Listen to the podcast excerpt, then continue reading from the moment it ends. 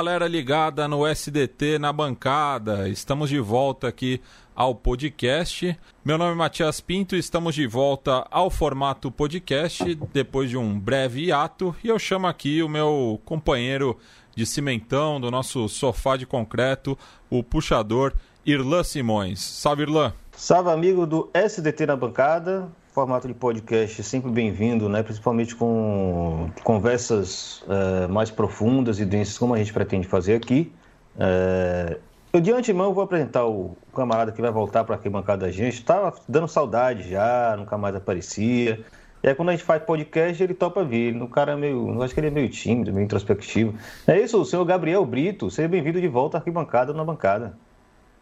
Salve Irlan, salve Matias, salve ouvintes. Sempre um prazer é, falar com vocês, produzir com vocês e vamos encaixando aí a agenda de tudo no meio dessa correria da vida, mas sempre que possível apostos e à disposição para dar continuidade nesse podcast aí que, a meu ver, acrescenta bastante para o debate é, político esportivo brasileiro. Gabriel, que foi especialmente convidado para esse é, assunto de hoje, né? não só porque é um cara que tem uma leitura muito importante sobre isso também, mas porque eu sabia, eu tinha certeza que ia meter a cara no conteúdo, conteúdo muito importante, muito interessante, produzido por duas pesquisadoras que me deixaram com uma pontinha de inveja. Primeiro, pela coragem que elas tiveram de ir a campo do jeito que elas foram. Né? E segundo, pelo objeto que elas toparam estudar, que é policiamento de estádios, que não deixa de ser policiamento em geral. Né? Então, a gente está falando aqui do trabalho de Raquel de Oliveira Souza, mestre em Ciências Sociais pelo PPC da UERJ, e Camila Souza Gomes, mestranda Programa de Pós-Graduação em Justiça e Segurança da Universidade Federal Fluminense. É, por que chamamos as duas juntas? Porque uma escreveu sua dissertação, a outra está escrevendo, e elas escreveram o artigo junto do diálogo ao bastão. Práticas e percepções da atuação do BEP nos diferentes setores dos estados carioca. Um assunto que tem tudo, tudo, tudo a ver com a bancada. Então eu queria que elas abrissem o microfone dela para se apresentar e dizer melhor qual a trajetória que levou a esse estudo. Primeiro Raquel, depois Camila, pode ser? Olá a todos. É, primeiramente, gostaria de agradecer o convite. É, me sinto muito honrada porque eu sou também uma ouvinte da, do, na bancada.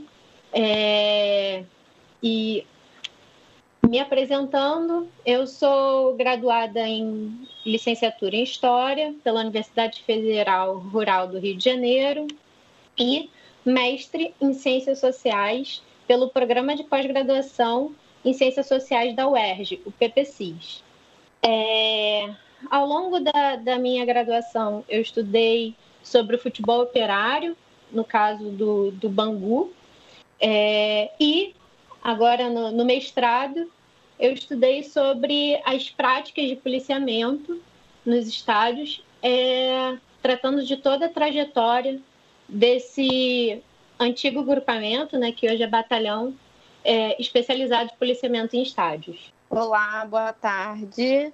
É, eu também queria agradecer o convite, né, dizer que eu me sinto muito confortável e à vontade, apesar de estar conhecendo vocês agora, né, de verdade mas são pessoas que também são total da, da área de, de arquibancada e que entendem a nossa pesquisa de uma forma não só acadêmica, né, mas na, na prática, que conseguem entender o que a gente está falando.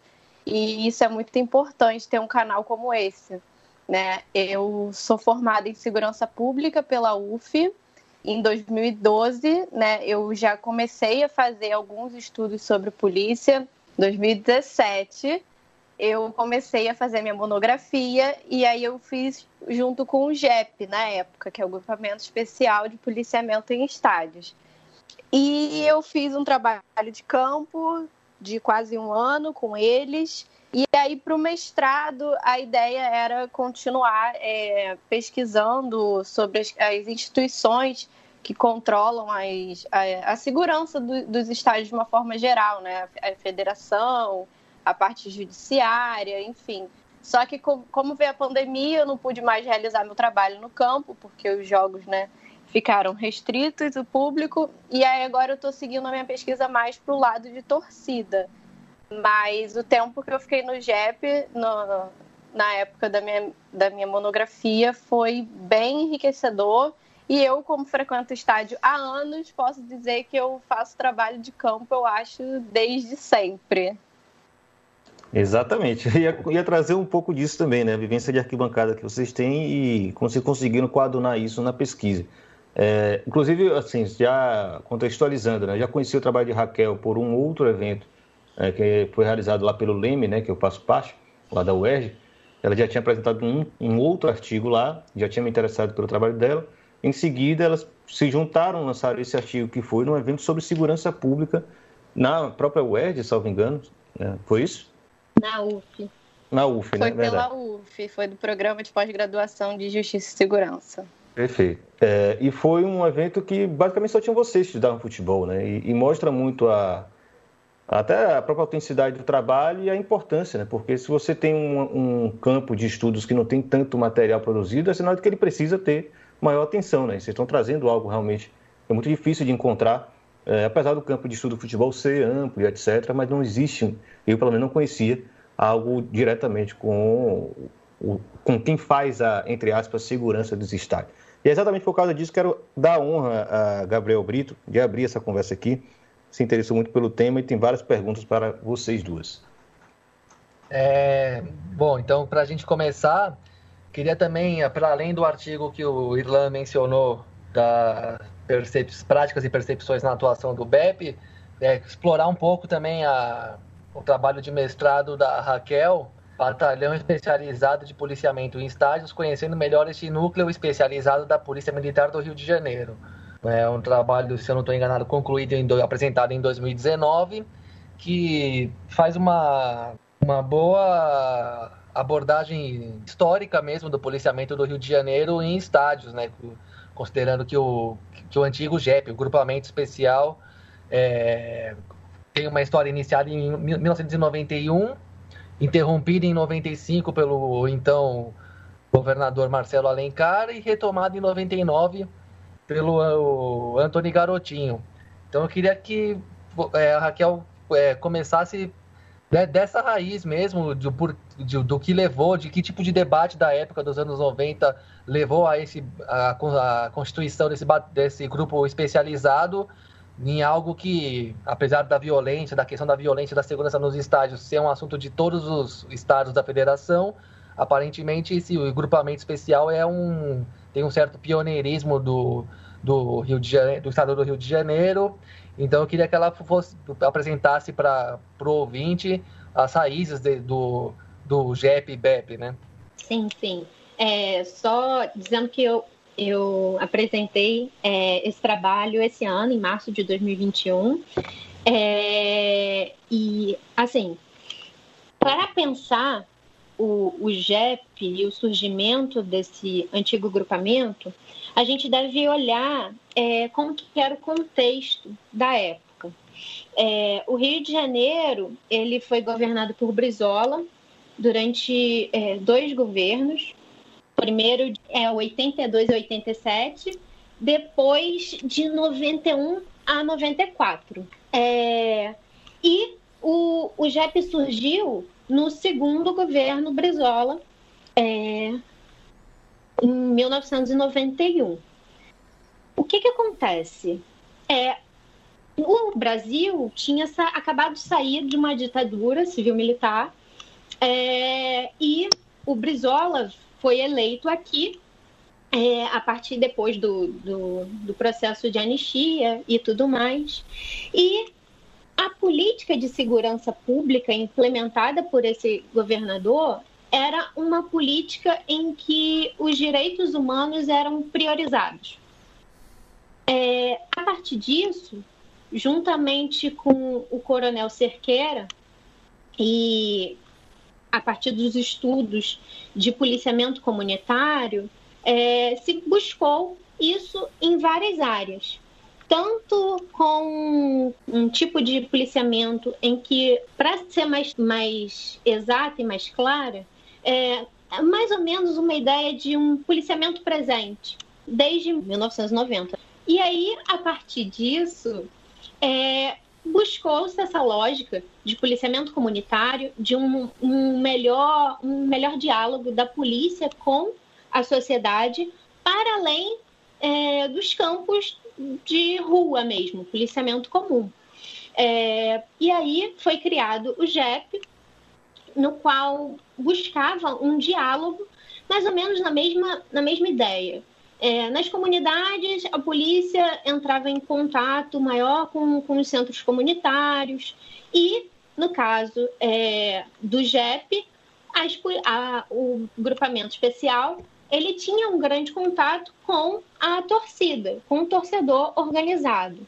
E a partir daí é, surgiram as reuniões com o, as torcidas organizadas, as lideranças das torcidas organizadas, e mesmo com todos os percalços durante a história desse grupamento é, e hoje batalhão, é, essas reuniões sempre existiram, continuam existindo até, não sei agora, Camila deve saber precisar melhor, mas creio que agora não esteja ocorrendo por conta da, da pandemia. É, a, o meu trabalho de campo foi realizado ao longo da, do, do ano de, 19, de 2019. É, e aí eu acompanhei é, durante de abril, é, oficialmente de maio a dezembro, porque o período de abril a maio eu aguardei a liberação do, do Estado-Maior da, da, polícia me liberar fazer esse trabalho. É, e aí eu acompanhei tanto a rotina do batalhão quanto é, a rotina nos jogos e também é, fui entrevistando todos os ex-comandantes, é, os ex-comandantes que eu não consegui contato eu consegui é, entrevistar o subcomandante da mesma época. Então, todo o período que o JEP atuou, é, eu consegui contato com, com, com os comandantes ou subcomandantes à época. A partir daí, eu percebi que essa, essa lógica de tentar implementar um policiamento comunitário era algo mais de cima para baixo, vamos assim dizer. Até porque os policiais, eles, os primeiros policiais que foram para o JEP, eles não se enxergavam enquanto tais. Eles não se viam enquanto policiais, porque a lógica do, do policial, é, aquela época e, é, em linhas gerais, até hoje, é ir para a comunidade, fazer incursão, dar tiro. E esse tipo de policiamento não é um, um tipo de policiamento convencional, vamos assim dizer. É uma tentativa de é, resolver as coisas antes que, que o problema estoure, né? O policiamento preventivo. E a partir daí, é, o JEP atuou é, começou a atuar em 1991, só que, como informado por, pelo próprio Gabriel, é, em 1995, por questões políticas, porque Marcelo Alencar ele queria se distanciar de toda a lógica é, vinda e trazida pelo, pelo governo Brizola, e a partir daí ele é, extinguiu diversas, é, diversos pontos desse governo, principalmente no que se refere à segurança pública. E, durante esse período, o, o JEP foi um, um dos, dos, uma das políticas né, é, que foi extinta. É, e aí, ele só retorna em 1999. É interessante que o, é, em 1999, o JEP retorna a atuar no mesmo, no mesmo dia em que a Geral retorna a atuar, num Fla-Flu, é, no dia de São Sebastião, dia 20 de, de janeiro.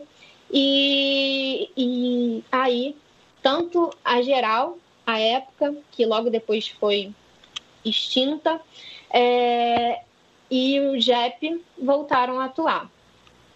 Basicamente, é, o início foi esse. É certo. E, bom, é, ao longo do seu trabalho, você também destaca um certo foco desse grupamento em conhecer mais, em se especializar mais com a cultura de estádio, conhecer mais as torcidas, estabelecer contato mais constante com os líderes das torcidas organizadas dos principais times cariocas. Enfim, não só uma polícia que ia para o estádio fazer segurança, como uma, um núcleo especializado mesmo, com um contato próximo do, do futebol e da cultura da arquibancada. E ao longo das entrevistas, você até transcreve relatos de policiais que relatam, é, contam diálogos com líderes de torcida, experiências dentro do, da segurança do, do, do estádio. E, enfim, você poder, a gente poderia a gente poderia dizer que apesar do contexto de violência inerente do Brasil e do que reflete no estádio a criação desse grupo especializado ele tem uma experiência positiva a gente pode inferir que se não houvesse isso, talvez o trabalho da segurança pública nos estádios fosse pior, de modo geral? Deixa eu só complementar isso que o Gabriel trouxe, porque também tem um. Aí vale também para Camila, né? Tem um dado aí é, interessante que é essa. É, é, esse, digamos, esse retrocesso diante de algumas lógicas de segurança pública que Brizola implantou e que ainda hoje no Rio de Janeiro ele é demonizado, né? O Brizola é culpado de toda a violência na favela do Rio, até hoje porque ele trazia uma ideia de, um, de, uma, de uma segurança pública que não fosse só tiro né, e morte. É, e pelo que você explicou bem aí, com a mudança do, do Marcelo Alencar, é, isso também serviu para o policiamento dos estádios, né? Se, se extingue o JEP, também porque essa, essa opinião pública tinha virado contra esse tipo de política, porque até a própria Rede Globo também impulsionou muito né, essa, essa oposição à política de, de Brizola não deixava a polícia entrar no, na, subir no morro e dar tiro, e etc. Enfim, queria que você problematizasse um pouquinho isso também na resposta, se fosse possível. Tanto Raquel quanto Camilo. Mar, é, Marcelo Alencar, ele queria resolver o problema da segurança no estilo é, JK fazendo Brasília, né? Ele queria resolver tudo muito rápido e a gente sabe que segurança pública não é assim. Eu acredito que dentre o, o policiamento em estádios, o Rio de Janeiro ele não está entre os piores. E ter um, um, uma unidade especializada dentro da polícia, ela, ela é positiva, ao meu ver, porque assim a gente sabe a lógica da, do policiamento, é, a gente compreende a lógica que a sociedade tem, tanto é, dos policiais e também da cultura torcedora. É, e a gente sabe também como a, a polícia age em geral. No entanto, apesar de tudo isso, e também não vou falar que o policiamento nos estádios aqui no Rio de Janeiro é tudo muito lindo, tudo muito perfeito. Não. No entanto, existe um grupo que, que é, monitora o, a movimentação e até mesmo a, as questões de possíveis brigas antes pela internet, que eu acho que isso é válido para uma tentativa de diminuir a violência. É, a gente sabe que a violência hoje não se enquadra é, geralmente no, no perímetro da, dos estádios mas que a partir dessa, dessa, dessa investigação, né, serviço de, de inteligência, é possível entrar em contato com, com os batalhões da área, é, porque o BEP ele age nos estádios e no entorno dele. É, se tem um problema, por exemplo, em São Gonçalo, em Jacarepaguá, é, quem deve agir, não, no caso, quem age não é o BEP, é o policiamento daquela área. Mas é, o contato e, e, e, ter esse, esse saber a linguagem torcedora, eu acho que é um ponto positivo, sim, da polícia aqui do Rio de Janeiro.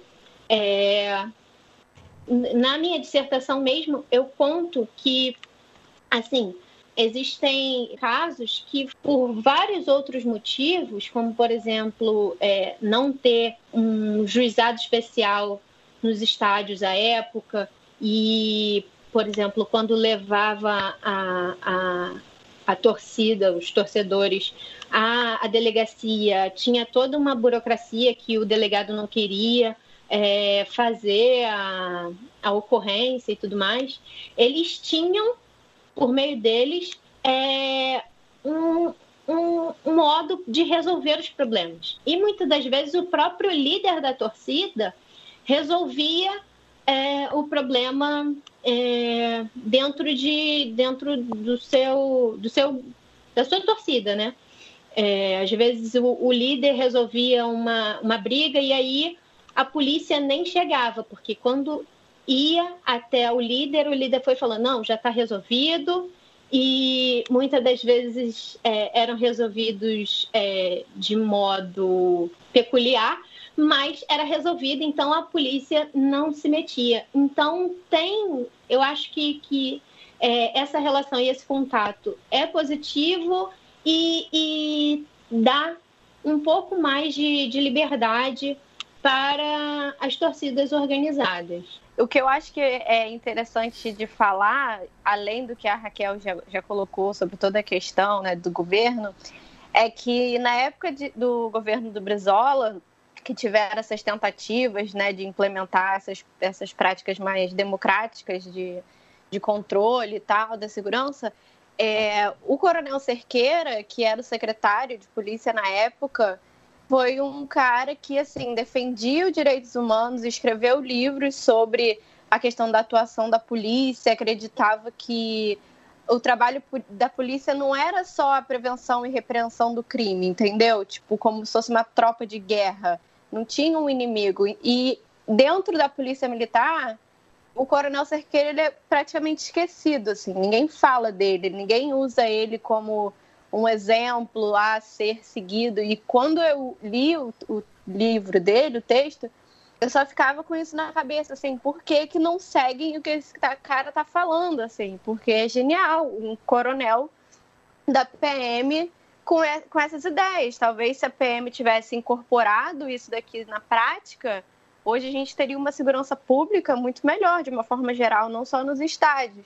E é curioso como a PM ela apaga o Coronel Cerqueira, principalmente os seus ideais, justamente porque ele vai contra né, o que a gente vê na prática que, que a PM acredita, né? Então, isso foi, foi uma coisa que me chamou muito a atenção na época da minha pesquisa junto com o JEP. Nessa retrospectiva histórica também, é, eu queria que vocês comentassem é, sobre a final do Brasileiro de 92 como um marco é, do futebol carioca, né, por conta do, do, desastre que teve no Maracanã, né, e a reconfiguração dos estádios, enfim, só para recapitular, né, é, na final entre Flamengo e Botafogo, parte da, da arquibancada onde estava é, a torcida do Flamengo cedeu, é, teve centenas de vítimas, é, três mortos e, e e acabou que no, no segundo semestre daquele ano, pelo campeonato estadual, é, os times passaram a jogar nos respectivos estádios, né? Caio Martins, Laranjeiras, enfim. Maracanã ficou inabilitado durante um tempo. Eu queria que vocês comentassem um pouco sobre esse momento do futebol carioca, é, logo após né, o surgimento do JEP. Bom, Matias, para ser sincera com você, é, ao longo da minha dissertação e da, do meu trabalho de pesquisa, é, eu não tive muito relatos, muitos relatos sobre é, esse caso de 1992. É, eu tive de 2000, se eu não me engano, em São Januário, é, onde o, o, o alambrado é, sede, se eu não me engano, foi 2000, não é, Camila? Isso, final de 2000, final Sim. da Copa João Avelange. Isso, isso mesmo. É, e o, o, eu tenho mais relatos de 2000 que os policiais é, viram que é, estava entrando muito mais gente é, do, que, do que o estádio conseguia suportar, é, mas ao mesmo tempo é, tinha uma questão de, foi falado para mim, de é, ingressos falsos. É, e aí ia entrando, entrando, entrando, acabou que hum, o estádio não aguentou e cedeu. É, muito parecido com, o que o Irlanda traz né, é, na Inglaterra, né, do que aconteceu na Inglaterra. É importante também contextualizar que assim foi muito difícil para mim, né, fazer essa questão histórica do JEP, que na minha monografia a minha intenção foi realmente conhecer o grupamento, entender a história dele, o que, que ele fazia. Assim como a Raquel fez do BEP, a gente não se conhecia e calhou que basicamente a nossa pesquisa era com a mesma ideia, né? E aí e, e demos sorte, porque eu consegui fazer o do JEP e ela conseguiu fazer o do BEP. Então a nossa pesquisa meio que se complementa. E é importante dizer que eles têm muito pouco material histórico sobre eles mesmos, assim. É muito difícil falar sobre a história do JEP, sobre a história do BEP, porque eles não têm nada sobre isso. Então, assim, a gente conta com, com o depoimento dos policiais, entrevista, e é isso, assim. Então, em 92, por exemplo, eu posso imaginar que como o, o, grupamento era recente, você ainda não tinha tanta diferença assim do que era feito antes, né, como um policiamento normal de rua. E tem um subtenente que está até hoje lá, e ele é um desses que estava desde o início da criação, que ele falava que naquela época não tinha regra, era descer o bastão mesmo, e era isso, assim, não tinha muito o que fazer, não, não tinha muita diálogo, isso não era nem falado, assim. Então, é, foi muito difícil criar toda essa questão histórica, porque o próprio batalhão ele não tem nada sobre isso. A única coisa que eu consegui que contava mais ou menos né, sobre a criação dele foi um papel, uma folha de papel normal que eles me deram, com, contando o básico, e uma placa que eles têm lá na porta, falando da fundação, da inauguração, no dia tal, tal, tal. E é isso, assim, não tem muita coisa que a gente possa pesquisar. E nem é, na parte acadêmica, né? Porque a gente tem, tem textos sobre polícia, a gente tem textos sobre é, estádios de fora, violência e tal, mas sobre a polícia do Rio de Janeiro nos estádios não tinha nada. Então, assim, foi muito difícil fazer essa parte histórica. Certo. E bom, é, ainda entrando nos detalhes técnicos do trabalho de vocês, até falando um pouco para apresentar melhor essa história para quem escutar o programa, é, como é que é o, o, o, momento de. O JEP antigamente ele era subordinado ao batalhão de choque, né? Depois ele passa a ter mais autonomia, vamos dizer, administrativa mesmo, é um assunto até mais burocrático do que visível ao público normal, para gente e tal. Mas como é que é esse processo de transição, né, de transformação do JEP em BEP? Por que, que acontece isso? E a relação de, desses policiais que trabalham nesse grupo, nesse grupo específico com, com o próprio BEP e, em comparação com o que é a média do, dos policiais do Rio de Janeiro? É, então, eu vou começar por, por, uma questão cronológica, né? Que aí eu começo falando do JEP e Raquel complementa falando do BEP. É, então, eu, a, a, minha pesquisa, eu comecei assim, meio de doida, né? Eu não sabia por onde começar. Eu simplesmente fui lá no porta do batalhão, entreguei um, um, resumo do meu trabalho e falaram: tá bom, a gente vai entrar em contato com você.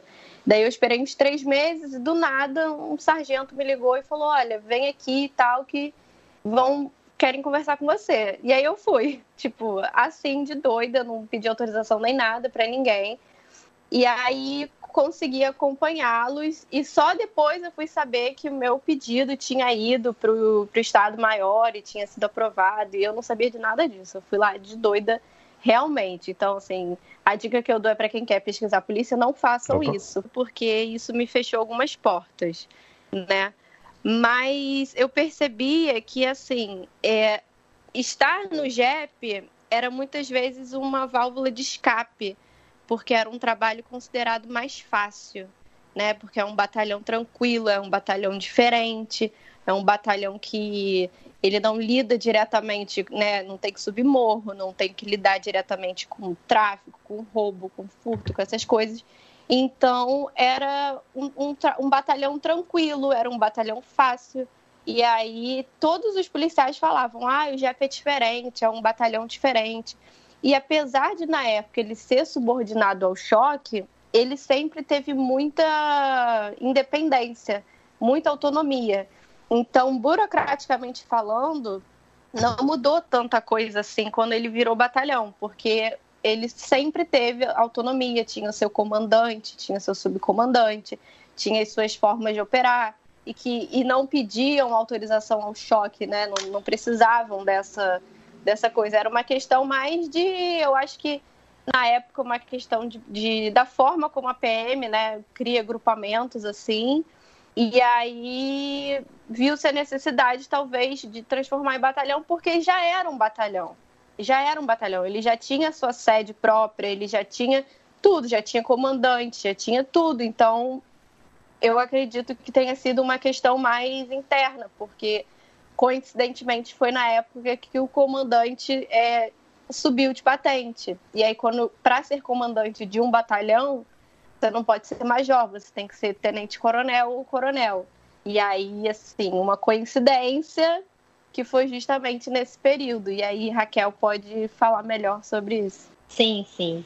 É, ao longo de toda a história, pelo menos de acordo com os relatos, que o que a Camila falou realmente não tem fontes, eles não guardam é, nem estatísticas é, de ocorrências em jogos, eles, eles, não, não têm esses dados. Se tem, eles não disponibilizam, porque eu e Camila pedimos, mas. É... Não disponibilizam e não usam para nada também, assim. Tem muita é. coisa lá e fica guardado num monte de caixa que ninguém faz nada com aquilo. É. é. Mas ao longo de toda a história, meio que um, um comandante foi é, implementando é, um avanço para, para a unidade, e aí outro foi é, seguindo, por exemplo. Primeiro, eles tiveram a gratificação. Aí depois eles tiveram é, uma a transferência, que na época era a sede deles era no próprio Maracanã, e aí Maracanã teve que ficar em obra por causa da, da, dos grandes eventos. E aí eles saíram do Maracanã e foram para a sede atual.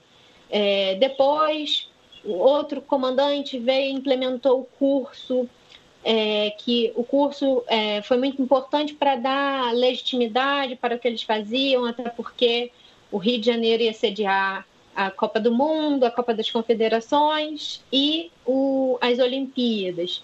Então, teve o curso. E aí um comandante foi seguindo o outro e meio que ao longo da história o JEP já agia como se fosse um batalhão, só que administrativamente tudo era remetido ao choque. É, só que de Deodoro para o centro da cidade, que é onde Deodoro é onde fica a, o batalhão, a sede do, do, do BEP.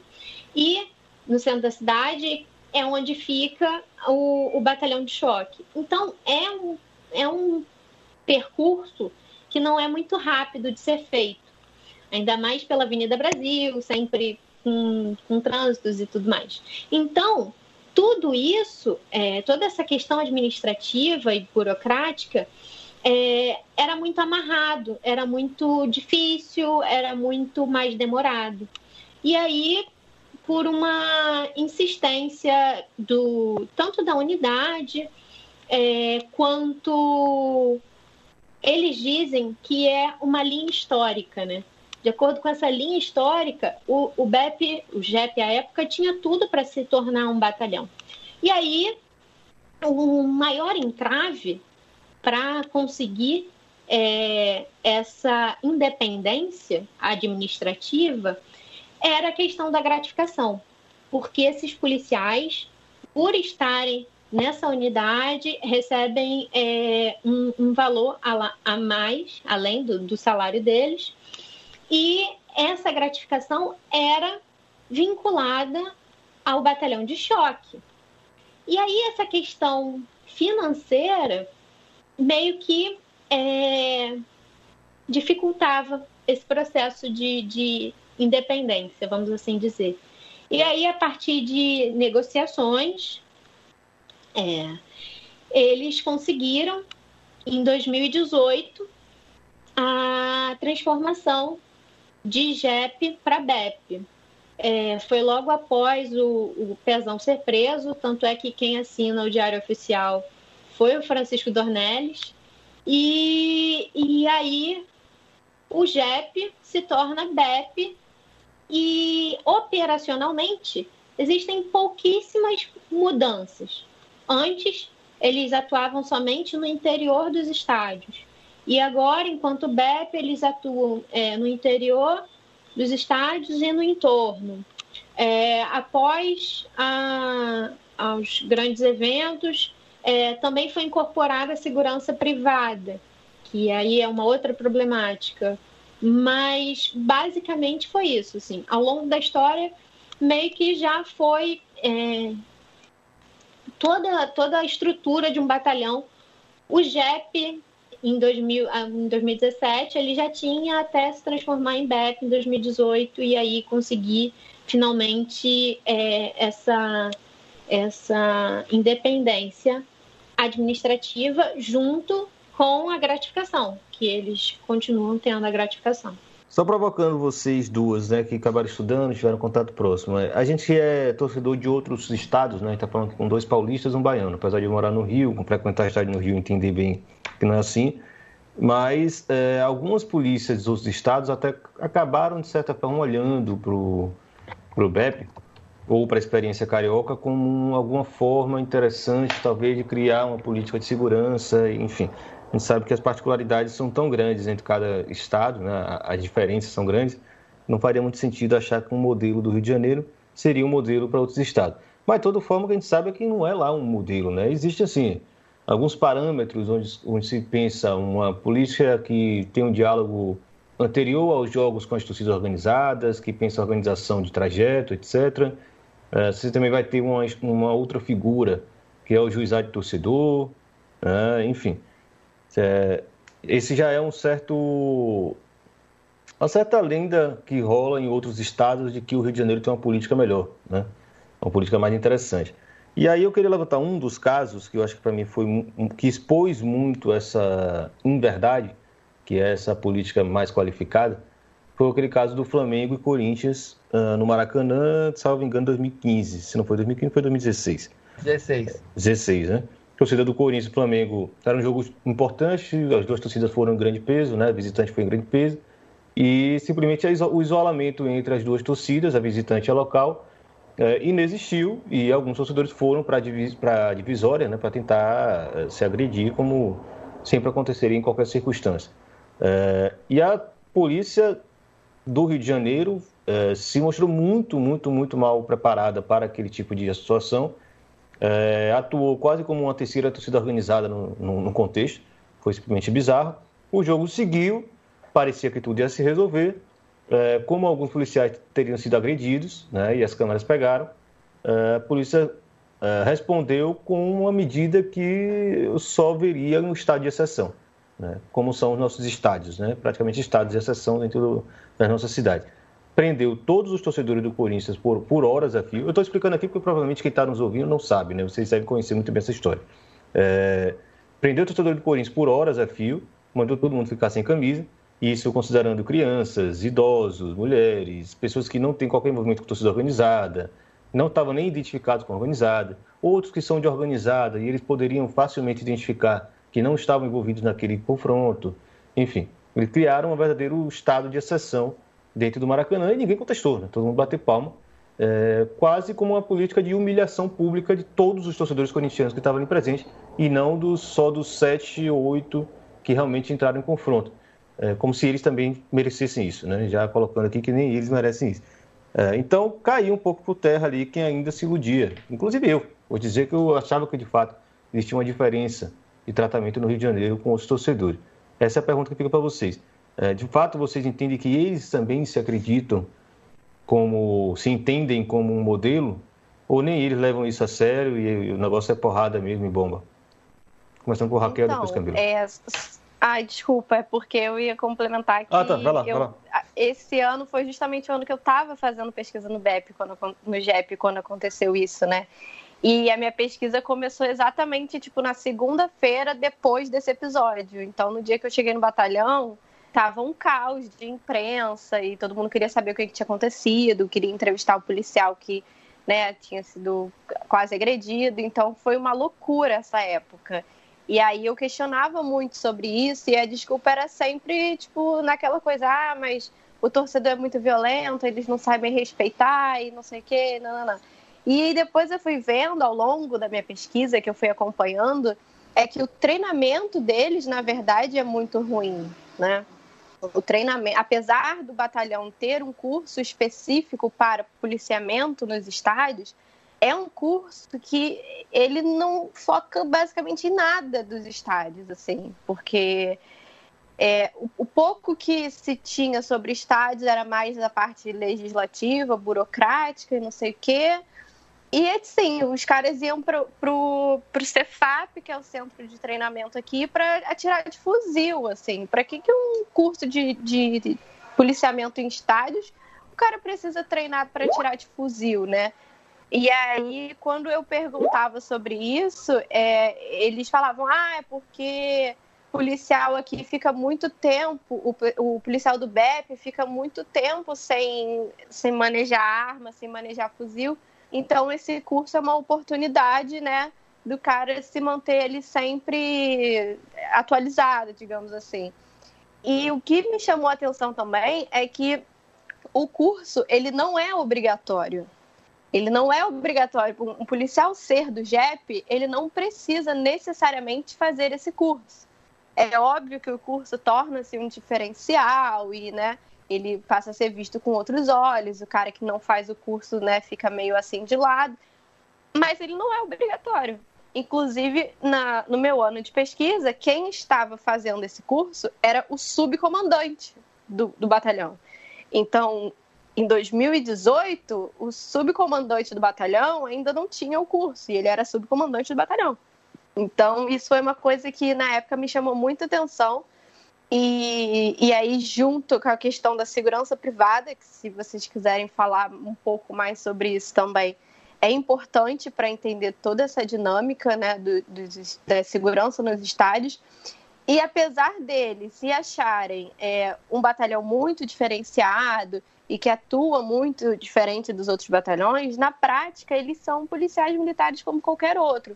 E o que Raquel falou sobre a gratificação chama atenção porque eles dão a gratificação para um policial daquele batalhão que já recebe o salário por trabalhar naquele batalhão. E a gente tem nos estádios os policiais de apoio, que são policiais de outros batalhões que vão trabalhar no estádio para dar suporte ao BEP. Esses policiais são de outros batalhões, são policiais que não têm nada a ver com policiamento em estádio. E esses policiais não recebem nada para estarem ali, nem ajuda de custo, de alimentação, de, de transporte, nada. A maioria deles é chamado na folga. Então, assim, é curioso que o policial que recebe o salário, que faz parte do batalhão, que é obrigado a estar ali, recebe uma gratificação para estar ali. E o policial, que muitas vezes tem que sair da sua folga para fazer um, um, apoio, dar um suporte de uma área que não é dele, esse policial não recebe nada, assim, absolutamente nada. E se ele não for, ele ainda é punido. Então, isso é, é curioso. E como também esses policiais de apoio interferem no, no, no trabalho do BEP, né? Isso é importante. É, certo. Bom, então vou pegar o é. gancho do que você falou e desse episódio citado pelo Irlan Simões, do, de, de um momento de repressão bem forte, visível e até legalmente questionável, para pedir para vocês fazerem um recorte de como é que é, é a atuação do BEP nesse novo Maracanã. E também pegando, lembrando que no trabalho de vocês, vocês é, mencionam que dentro desses setores novos e alguns super elitizados, o policiamento é quase nulo, e nos setores populares ou visitantes, o policiamento ainda tem uma, uma pegada mais ostensiva, um olhar mais naturalmente repressivo, enfim. Então, queria saber se no final das contas vocês não entendem que a forma de policiamento reproduzida no estádio de futebol nada mais é do que um espelho do, da forma de policiamento que o, do Estado, de modo geral, em relação aos diversos locais, bairros e classes sociais. Só no gancho que a Camila falou, e já entrando na sua pergunta, é que agora os policiais de apoio eles recebem o que é chamado de RAIS, é como se fosse uma hora extra, né?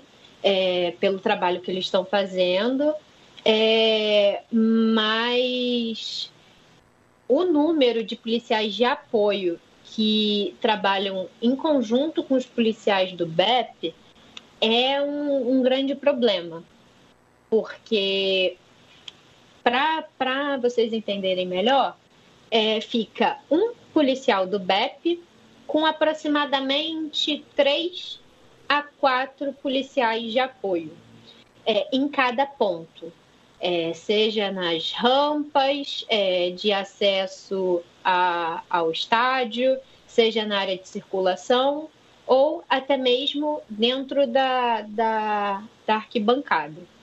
É, quando estoura um problema, como aconteceu no, no caso do Newton Santos, no estádio Newton Santos do Flamengo e Botafogo, em 2019, geralmente quem age é o policial de apoio. É, de modo até curioso, porque os policiais de apoio são os primeiros a agirem e agirem de modo reativo, é, seja com, com bastão, seja com spray, porque dentro do estádio, apesar de não, não serem obrigados a estarem sem armas, obviamente eles usam equipamentos é, menos que letal. Mas, por exemplo, em casos de, da chegada do, do, do time do Flamengo da, da Libertadores, que ocorreu uma confusão, eu vi é, policiais é, com armas, apontando armas para os torcedores. Armas que eu digo, arma letal, arma bélica. Mas, retornando, é, quem, quem atua e, e de modo inicial, geralmente são os policiais de apoio. Em seguida, os policiais do BEP é, é, um, é um grande problema, porque o número de efetivo é um número pequeno. Eles são cursados, existe a problemática do curso, porque o ponto auge do curso de formação é, em praças desportivas é a pista de controle de distúrbio civil, que é realizada no batalhão de choque. Mesmo eles sendo, eh, sendo desvinculados do batalhão de choque e mesmo sendo um, um, uma unidade criada para ter um contato e para ser um, um policiamento comunitário, é, na prática, quando é, eles precisam agir, eles não agem dessa maneira. Principalmente com aqueles torcedores que estão nos setores mais populares. É, e isso não é de agora, isso sempre aconteceu, desde a, a geral, quando eles tinham que dividir as torcidas com corda, é, eles falam que, a, segundo a narrativa dos policiais que trabalharam na geral, a geral era um submundo, era algo que tinha que ser doutrinado. Termos assim. E durante o mesmo período, no setor das cadeiras azuis, que era um setor é, mais caro, só existiam dois policiais é, para fazer a segurança e o policiamento de todo um, um setor. E essa lógica permanece até hoje. De acordo com os planos de ação é, disponibilizados para mim, não, não havia policiais destinados para os setores do, de camarote e do Maracanã Mais. Que é, a primeira vez que eu vi, eu fiquei em choque, porque é, é um buffet gourmet é, disponível para as duas torcidas. As duas torcidas ficam juntas. Não há necessidade de separar as torcidas que estão é, no, nesse Maracanã Mais, nesse setor do Maracanã Mais, é, a polícia e a segurança como um todo não vê a necessidade de separar essas torcidas. É, e aí eles estão ali e, e é um espaço completamente é, diferente de um estádio de futebol. É, e os policiais não estão ali. Eles só agem ali quando a ocupação do estádio é muito alta, é muito grande, é, ou senão quando há algum tipo de problema e aí eles pre precisam intervir naquele setor. É, há uma lógica que é uma lógica de policiamento da polícia militar como um todo, porque aonde, aonde é, tem um bairro classe média alta, é, a pessoa é tratada de um modo diferente de, um, de um, uma comunidade, por exemplo, e essa mesma lógica permanece dentro do estádio. É, é possível perceber mais ou menos essa mesma lógica. Não que, que quem está na, na, no, no setor popular é, é equivalente a, a alguém de classe baixa, classe média baixa, ou algo assim. Mas de acordo com, com, com. Não quero equivaler isso, sabe? Um morador de uma comunidade, a um torcedor que está nesse estádio, que já é um, um, um setor caro para o que era antes. O estádio não é mais popular e não é mais acessível como era antigamente, como era a geral, por exemplo. Mas mesmo assim, mesmo com tudo, há essa, essa lógica, sabe? Os policiais agem de maneiras diferentes. É, fora da, do, do BEP, fora dos estádios e também dentro dos estádios até o modo de falar com o torcedor é diferente. É, teve um caso que eu acompanhei, foi Flamengo e Goiás, em 2019, e um torcedor, ele era russo, mas os policiais o identificaram enquanto americano, porque ele estava se comunicando em inglês, é, pediu para um policial para ter o um ingresso, para o policial dar o um ingresso a ele. É, nisso, o, não sei se vocês sabem, mas o, o, o efetivo do BEP ele tem um, uma quantidade de ingressos e acessos disponíveis para é, dar para um policial que está na folga e quer ir com a família assistir o, o estádio, ou se não para algum comandante de algum outro batalhão, eles têm um, um número de ingressos é, disponibilizados. E aí, nesse caso, o, o jogo já tinha começado e o policial foi super gentil, mandou, acessou o rádio né, de comunicação para ver se alguém tinha ingresso sobrando e simplesmente, simplesmente deram um ingresso para esse, esse russo entrar e, e assistir o jogo. É, eu soube que ele era russo porque depois do, do jogo ele foi agradecer os policiais e tal, e aí eu conversei um pouco com ele. No jogo seguinte, é, era o clássico Vasco e Fluminense em São Januário. É, esse mesmo, esse mesmo é, estrangeiro estava com um outro amigo e deu a mesma história para um outro policial, falando a mesma história, querendo entrar com ingresso de graça. E, e aí o policial é, não, não deu muita, muita bola, porque geralmente jogos que acontecem em São Januário, principalmente um clássico, os policiais ficam é, bastante alterados. Assim.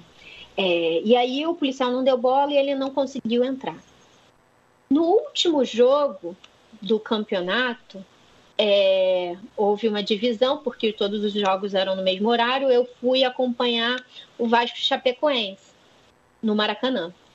Um mesmo, é, um, um mesmo não, né? Um outro torcedor brasileiro, vascaíno, chegou para o policial e falou a mesma coisa, exatamente a mesma coisa que o torcedor estrangeiro havia falado, o torcedor russo havia falado com, com, com o policial, se havia possibilidade dele conseguir um, um ingresso para ele entrar e tal.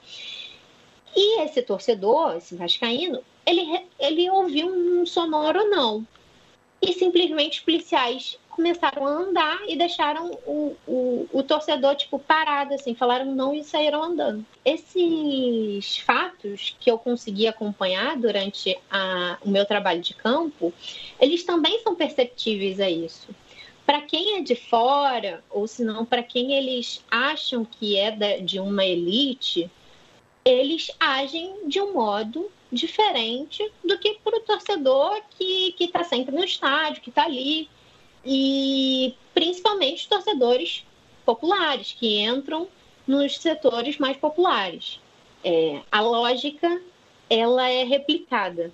É, durante a minha pesquisa, eu ouvia muito que assim, a preocupação do JEP era torcida organizada, era torcida organizada. Então a concentração deles era nos setores onde as torcidas ficavam, né? E aí agora eles em batalhão transformaram em batalhão, eles criaram a sua própria tropa de choque, né? E em São Januário, essa tropa fica parada na frente da, da torcida organizada, assim. E aí o setor da social, é o, a segurança é feita pela segurança privada e os policiais ficam espalhados pela arquibancada, né? Que é onde tem torcida organizada. Então, assim, o discurso deles era sempre pautado. É, no, a gente trabalha é, para lidar com a torcida organizada, como se a torcida organizada fossem os inimigos deles, né? E na questão de ser uma, uma polícia de modelo, que o Irlan perguntou antes, eu acabei esquecendo de responder, eu acho que eles não têm essa, essa ideia, até porque no curso que eu acompanhei, em um dos momentos do curso, os policiais daqui foram para Minas para aprender algumas coisas do policiamento em Minas e tal, não sei o quê. Então, assim, é... eles saíram daqui para ir para Minas para aprender com um batalhão que, em tese, é um batalhão normal. Né? E, e tem muitos policiais que vêm de outros estados para fazer o curso no BEP, né? Mas eles, assim, eu acho que a grande diferença da, da Polícia do Rio para as outras é a questão de organização, é a questão do contato com a torcida que é feito antes para organizar as escoltas, né, as reuniões que são feitas é, entre as torcidas organizadas antes dos clássicos. Né? A polícia ela se prepara de alguma forma para aquilo, ela sabe o que está acontecendo, ela sabe quem são os torcedores. Então eu acho que isso de alguma forma é um diferencial positivo, né? Inclusive com o próprio torcedor visitante, que todo mundo fala aqui que o JEP é uma mãe para o torcedor visitante, apesar do torcedor visitante não conseguir enxergar isso, mas é porque eles têm todo esse cuidado de entrar em contato, fazer escolta e não sei o que, e espera para sair, e leva de volta. Então, eu acho que essa organização é um grande diferencial. Mas a atuação em si, quando eles precisam resolver um conflito, aí é o, o ethos PM mesmo que vem e não tem diálogo, não. É, tem um, um ponto que o Gabriel é, foi provocar também, né, que é sobre a questão de uma, um relato que tem no, no, trabalho de Raquel sobre a percepção dele do, do, da diminuição da torcida organizada. Claro, a gente que acompanha estádio, pelo menos até antes de começar esse, esse diabo dessa pandemia, a gente percebia mesmo que existia um recrudescimento das torcidas, estavam diminuindo.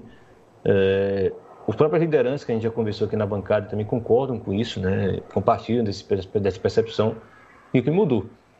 Há quem diga que é parte do processo de criminalização, há quem diga que, diga que é uma questão própria da mudança geracional mesmo. Né? A torcida organizada deixou de ser um espaço de organização e de aglutinação é, dessas, desses setores da juventude urbana, principalmente periférica, é, mas é interessante ver a percepção da própria polícia com relação ao tamanho de torcida organizada nos estádios. Obviamente que a gente também pode perceber o próprio processo de elitização de estádios também, né, e, e como afastamento desses agrupamentos da arquibancada. É, queria só perguntar para vocês, como vocês enxergam isso? Vocês acham que esse tipo de política que tem sido implantada, né, principalmente a partir dos anos 90, 2000, é, mais sofisticada, mas não necessariamente mais eficiente, porque eu não consigo ver eficiência nesse tipo de política que está sendo aplicada, é, se isso tem, sim, de fato, enfraquecido essas organizadas, isso tem é, aprofundado um processo de elitização que não é só por causa da polícia, mas é também no preço de ingresso, é, e também provocar com relação a essa parte curiosa que vocês trouxeram, né? como a presença da polícia é, é comercialmente negativo nos camarotes. Né?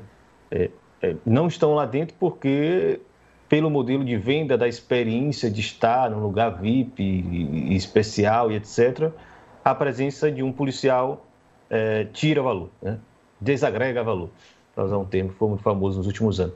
É, mais ou menos isso para a gente encerrar. Pode ser Raquel, depois Camila, a gente, a gente mata. Não, pois é, é, é, mais ou menos a, a, lógica que a Tereza Caldeira traz é, dos enclaves fortificados, né? Ali no, no camarote, no Maracanã Mais, é, não é muito bem visto para, para aquelas pessoas a presença é, do Estado, a presença de policiais, porque remete a uma outra lógica. Então, as pessoas que estão ali não querem é, essa, esse tipo de experiência, né? Realmente desagrega valor a presença do policial ali, por isso ele é alijado daquele, daquele espaço.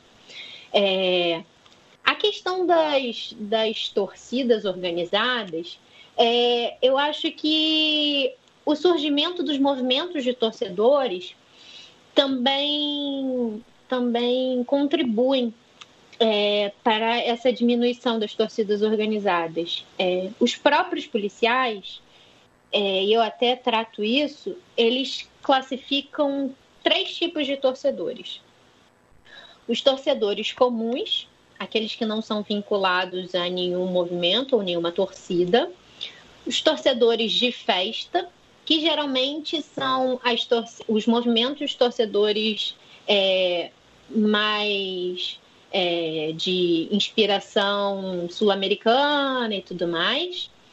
E é, os baderneiros, segundo eles, que seriam as torcidas organizadas é, nos moldes das que surgiram a partir da década, final da década de 70 é, e a década de 80 e 90. É, a partir disso, juntamente com, com a questão dos ingressos, que Mascarenhas traz muito bem, e você também, Irlan, traz muito bem, é, há realmente um afastamento. Eu acredito que esses dois fatores contribuem para, para o afastamento das torcidas organizadas é, nos moldes é, da década de 80 para, para, para essa diferença, né? Eu, primeiro, a, a mudança de, da questão econômica mesmo, o encarecimento dos, dos ingressos, a mudança de um, um, modelo de torcida e também a questão geracional. Eu consigo concordar com você que, que a questão geracional também é, é relevante, assim, sabe? Não, não tem mais o peso de antes as torcidas eh, jovens, né? É, é curioso, é, eu até ouvi isso de um policial que, quando eu questionei essa, do porquê, né, não ter o policiamento igual nos setores mais caros e no Maracanã mais, ele me respondeu: ah, a pessoa que paga caro no ingresso, ela não vai se sentir confortável com o policial, né, todo fardado assim, ela vai ficar com medo. E aí eu fiquei pensando, né, tipo assim, tá, e a pessoa que paga o ingresso mais barato pode sentir esse medo, a pessoa que paga o ingresso mais barato. Então isso me chamou muita atenção também porque é, é, você sair da arquibancada do Maracanã e entrar nesse Maracanã mais parece que você está passando por um portal, porque as coisas mudam de uma forma absurda. E quanto às torcidas, né? Esse é exatamente o que eu estou estudando agora para minha dissertação.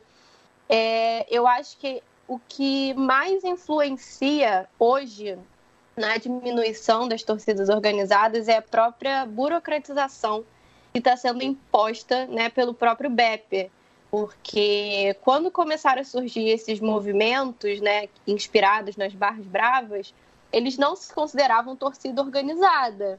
Então, eles não tinham faixa com o nome deles, eles não tinham camisa, eles não tinham nada disso. Eram pessoas que iam com a camisa do próprio clube, né? E, e, se juntavam com seus instrumentos e, e, o BEP não tinha muito como controlar aquilo, porque não era uma torcida, não era institucional, né? Não sabia quem era quem. E aí é, o Estatuto do Torcedor ele começa a exigir é, o cadastramento desses de todos os torcedores organizados e o BEP começa a exigir que todas as torcidas que estejam nas arquibancadas, né, sejam cadastradas no BEP.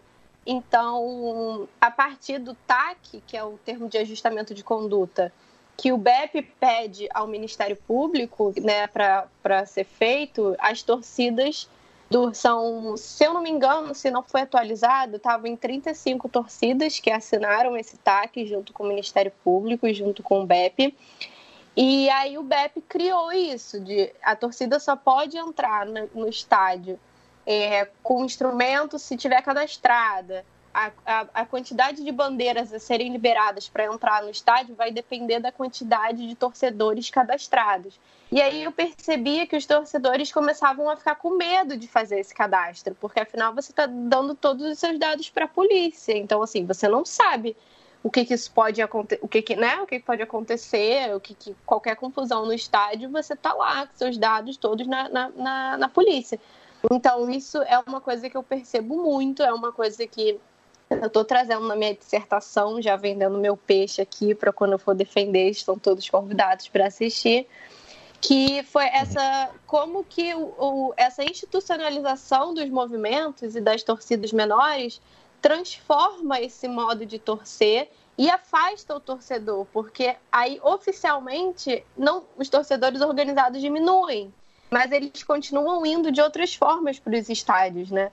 Eu vejo. E a, e a, questão da punição da torcida também, né? A Força Jovem, por exemplo, que é a maior torcida organizada do Vasco, está sempre sendo punida, sempre sendo punida. Então ela meio que nunca está na arquibancada, porque ela está sendo punida. E aí, com isso, os torcedores vão se identificando com outras torcidas e tudo mais. Então, essa questão do cadastro, eu acho que é uma coisa que que influencia muito nisso. Muito bem. É, o cadastro, burocratização da festa, são coisas invisíveis, né, que impactam muito esse universo e pelo visto vocês ainda teriam muita coisa para falar, mas a gente aqui é um podcast. Se fosse um seminário, a gente ficava umas 3, 4 horas. mas aí deixo para outras oportunidades. Raquel Souza, Camila Gomes, agradeço demais a presença de vocês duas aqui na bancada, no SCT na bancada. É, sem dúvidas, a gente Acho que quando voltar a ter estádio e a gente entender como é que serão as novas políticas pós-pandemia, né? Com certeza vai ter muita coisa interessante para a gente discutir. Sem dúvida, vocês dois estarão aqui na nossa agenda e convidadas para uma nova rodada de conversas sobre estádio brasileiros, etc. É, antes da gente ir embora, é, vocês podiam fazer uma divulgação rápida, onde encontrar vocês, é, se tem mais alguma sugestão de trabalho, etc e tal. É, Raquel do Camila. Bom, é, minha dissertação, ela logo logo vai estar disponível pela, no banco de teses da UERJ, mas de todo modo, meu Twitter e meu Instagram é arroba Souza com S no lugar do Z, Raquel O, Raquel com Q, O, é, e aí eu posso enviar a minha dissertação e meus trabalhos, artigos e tudo mais. E é isso. Gostaria de agradecer novamente. É um imenso prazer estar aqui. É, eu posso divulgar meu e-mail, se alguém quiser ler a minha monografia, eu posso enviar, porque a UF não publicou ela ainda, desde 2017, mas tudo bem. É camilag, arroba, id.uf.br. Aí é só me mandar um e-mail, se tiver interesse em ler a monografia, que eu envio. E aí tem os artigos que eu escrevi junto com Raquel, que eu ainda não sei direito se já foram publicados, se já estão disponíveis, mas a gente pode enviar também. E conversar sobre diversas outras coisas sobre essa temática dos estádios, porque tem muita coisa a ser explorada nesse universo. Então, se outras pessoas que estão nos ouvindo, né, que estão nesse momento de pesquisa, tiverem interesse e quiserem conversar sobre isso, está super disponível. Pode me mandar um e-mail. Que o meu Twitter e o meu Instagram eu prefiro não divulgar, não, que aí eu só falo besteira e não, aí perco a credibilidade. Amiga de Rainer, inclusive. é, pois é. Eu Beleza. mandei seu recado para ele, tá? Vou, vou esperar a resposta dele. Tá, eu te envio assim que ele me responder. Bem, agradeço mais uma vez as duas pela presença aqui, por, pela pesquisa, tá compartilhando com a gente aí é, esse trabalho muito interessante sobre o policiamento nos estádios no Rio de Janeiro. É, antes do programa, né, a gente tinha conversado sobre uma sugestão de música de encerramento, só que a que vocês tinham falado, eu já lembrei que a gente já tocou aqui no SDT na bancada, mas eu vou escolher uma outra música da mesma banda, no caso os Titãs, que também fala da repressão policial e que foi uma música que surgiu ali no seio da torcida jovem do Santos, a partir da banda Tiroteio, que eram amigos do Sérgio Brito. Então a gente vai ouvir Eu Não Aguento é, que abre o álbum Domingo, aí na voz do Sérgio Brito, que é santista como o pessoal da banda Tiroteio lá da TJS.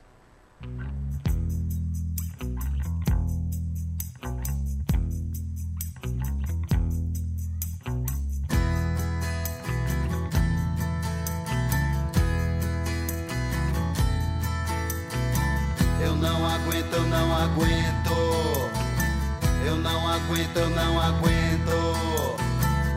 É de noite, é de dia. Mão na cabeça e documento. Eu não aguento, eu não aguento. Eu não aguento, eu não aguento. É de noite, é de dia. Mão na cabeça e documento.